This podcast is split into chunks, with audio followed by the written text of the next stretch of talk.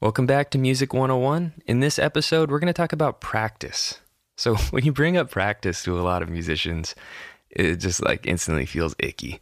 It's like, I don't want to do that. It's a chore now. And I, I want, what I want to do is I want to try and reframe the idea of practice from the classical sense of like, let's practice scales and the fundamentals in a vacuum, and then flip it around to being a goals based practice. So let, let's talk about like kind of how I've done that personally and how that's really helped my my relationship with practice, with music, with growth. And I also think that this is something that can transcend music because whatever you want to do that's a long-term thing like learning a language or running a marathon or whatever.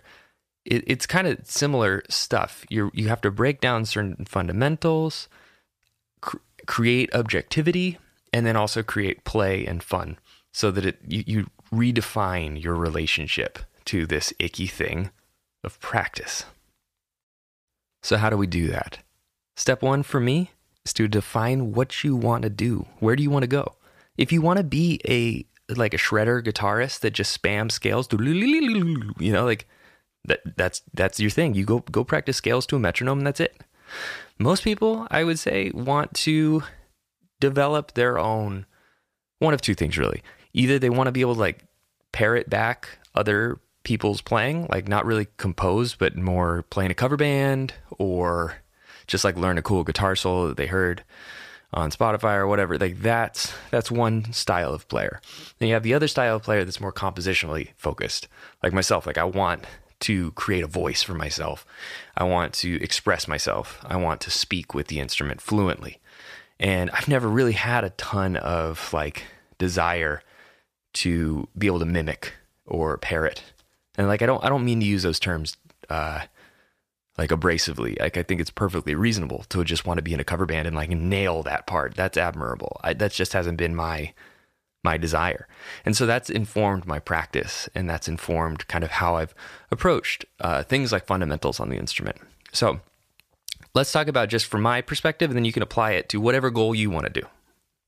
So let's start with my goal. My goal is to be interesting my goal is to be myself. My goal is to be fluent and be able to like play with other musicians in a really compelling way that I can be in any like musical situation and not be a drag. Like I want to add, even if it's in a genre that I don't feel confident or comfortable in, I want to be a round enough musician that I can step into any situation and add to it. That's like that's my primary goal. So in order to accomplish those things, a few different other things have to happen. Fundamentals fundamentals are still fundamental. But what I tried to do is I reapproached the the ickiness of playing scales to a metronome. And instead of playing scales to a metronome, I'm improvising to a metronome.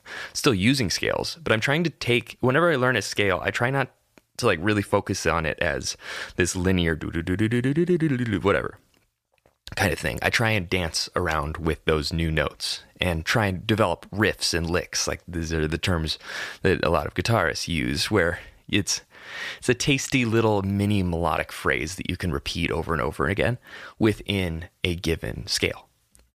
So the concept is I'm digesting things as quickly as possible. So I'm not practicing saying the alphabet, I'm practicing saying words in short fragments of sentences. Then the next thing is trying to actually make complete sentences with these things, writing melodies and trying to do things off the cuff. But the catch is it's all within the concept of groove. That was one of the things that I you know, like lament that I didn't have earlier on when I was learning guitar. And I think a lot of guitarists don't do this.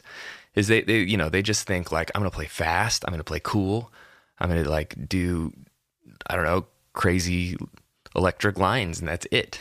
Um, learning bass really helped me. Learning drums really helped me. Where instead of saying like I'm going to do all this stuff, it's like what what framework are you going to do all those things in?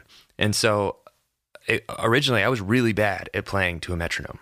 But the thing that got me to be good at playing to a metronome was not necessarily playing to a metronome. It was playing to other people who already had good time, who already had a good sense of feel, surrounding myself with great drummers and bassists and playing guitar with them and trying to find ways to interact and sit in that pocket, understanding my role. And then after that, stripping it away and going to the metronome allowed me to, you know, kind of almost like well, uh, turning the metronome into another musician rather than this robot. And what you're trying to do is trying to make that metronome, the ding, ding, ding groove, as though it's like a cowbell or a clave. So it's like reframing these concepts of like, I'm going to sit and shed these scales forever to a metronome. It's like, no, I'm going to I'm going to jam with the metronome. The metronome's going to be like this awesome cowbell player and I'm going to rock it. Once I reacquainted myself with the metronome and like reframed it, now now that's a framework to which I can paint with my scales. And so instead of just like spamming the scales, like I'm saying, like, like, like that, trying to trying to dance within it, write melodies, and do it all within the framework of a groove and a tempo. And then the next step, the fundamental part, um, is is recording yourself and being able to become objective about your own playing and your own abilities, and being able to like measure, like, okay, I'm not as good at these kinds of feels. I'm not as good at, um, like for my my example, I'm better with triplet feels um, now than I was like four or five years ago. But it took me having to play with a lot of triplet feels. Um, like that that kind of stuff where you like you uh, analyze like what where are you weak? And then really dig into those grooves. But again like not in the sense of to me at least i got i get too bored if i'm just you know really breaking it down into this vacuum state. I always have to be playing music and i also think that that's like better for you because at the end of the day you're going to be playing. You're going to actually be doing something. That's why i'm like saying lead with the goal. Like like for example with Japanese, my goal is to be able to speak to people and just shoot the shit at a restaurant. Um, so why why mess with anything outside of that goal? At least to start, you know.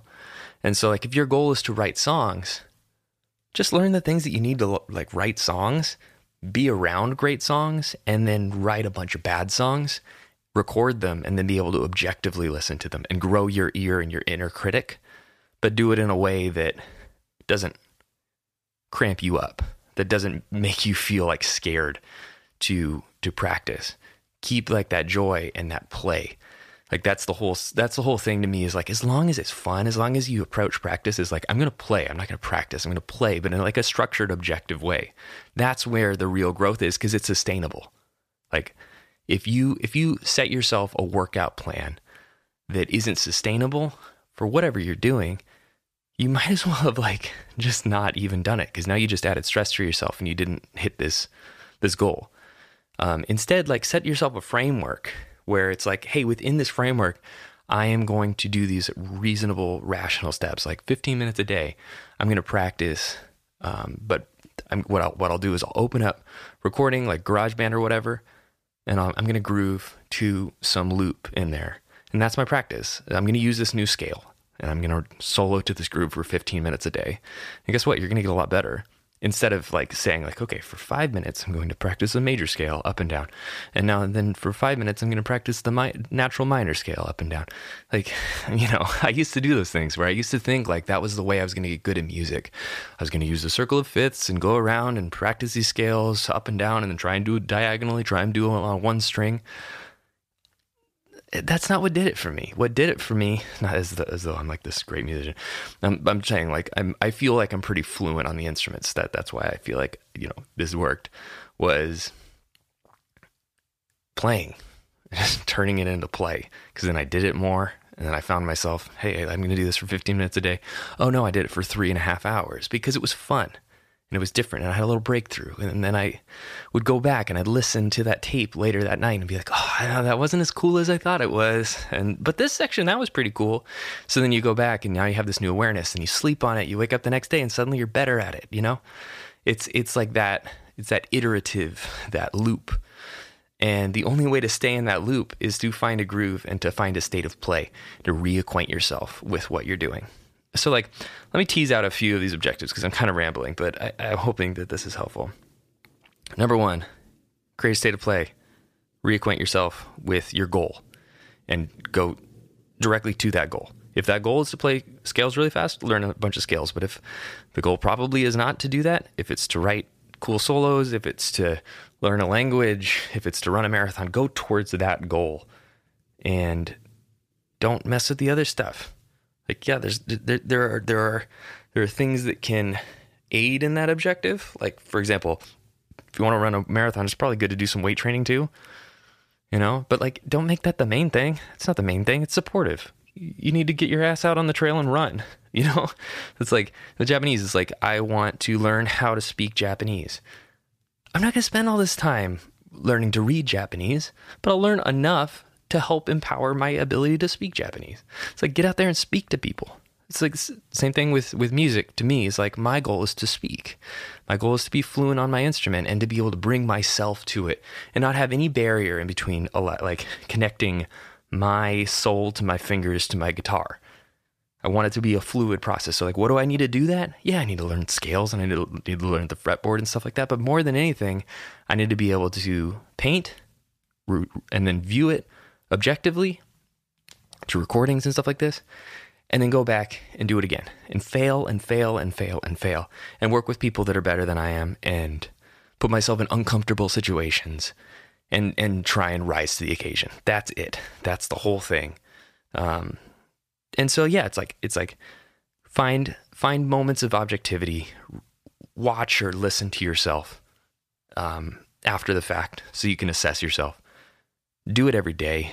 Find it find a way to make it fun and playful and then like cut out the BS. Do what you need to do. Um, another really, I think, I don't know, especially for this project, for Scoobert, one of my goals is to be fast. So in this next episode, I'm going to talk about speed, and not just not just like in the the you know guitar like play really fast kind of way. I mean speed as in the like like start a song and finish it in a day kind of speed and how that's its own style of practice there are there are like ways to take this whole holistic thing where you learn a bunch of different skills like in my example a bunch of different instruments learn how to record produce um, songwrite mix all those kind of things and then how you take that whole umbrella wrap it up and then make it fast so that you don't fall into the trap that a lot of multi instrumentalist producers people do of like trying to make everything perfect or wearing too many hats. You only wear one hat. You're a musician. Do it all. Do it all at the same time. Anyway, I'm going to talk about like the way I think about it, the way that's helped me, um, just because I, you know, I think it's fun, and I think I think it's fundamental to what this Scoobert experience is. This Scoobert like um, entire project is comes from the idea of being fast, being fluent, and being fluid, and and reimagining music to be an, an entire state of play, and just like loosening up and connecting everything that you've practiced and everything that you've worked hard for in back back around to something that's not as um, brooding or precious or stressful. And so, in this next episode, I'll talk a little bit about the Scoobert Doobert experience of making music and what brings me joy and what brings me my ability to, you know, become prolific, make make a bunch of stuff, put it out there for the world. And hopefully you've enjoyed some of that music. And hopefully you've enjoyed this Music 101 podcast about practice. We talking practice? Yes, we are. It's some good stuff. All right. See you next time. If you want to check out any links, scoobertdoobert.pizza. Scoobertdoobert.pizza. See ya.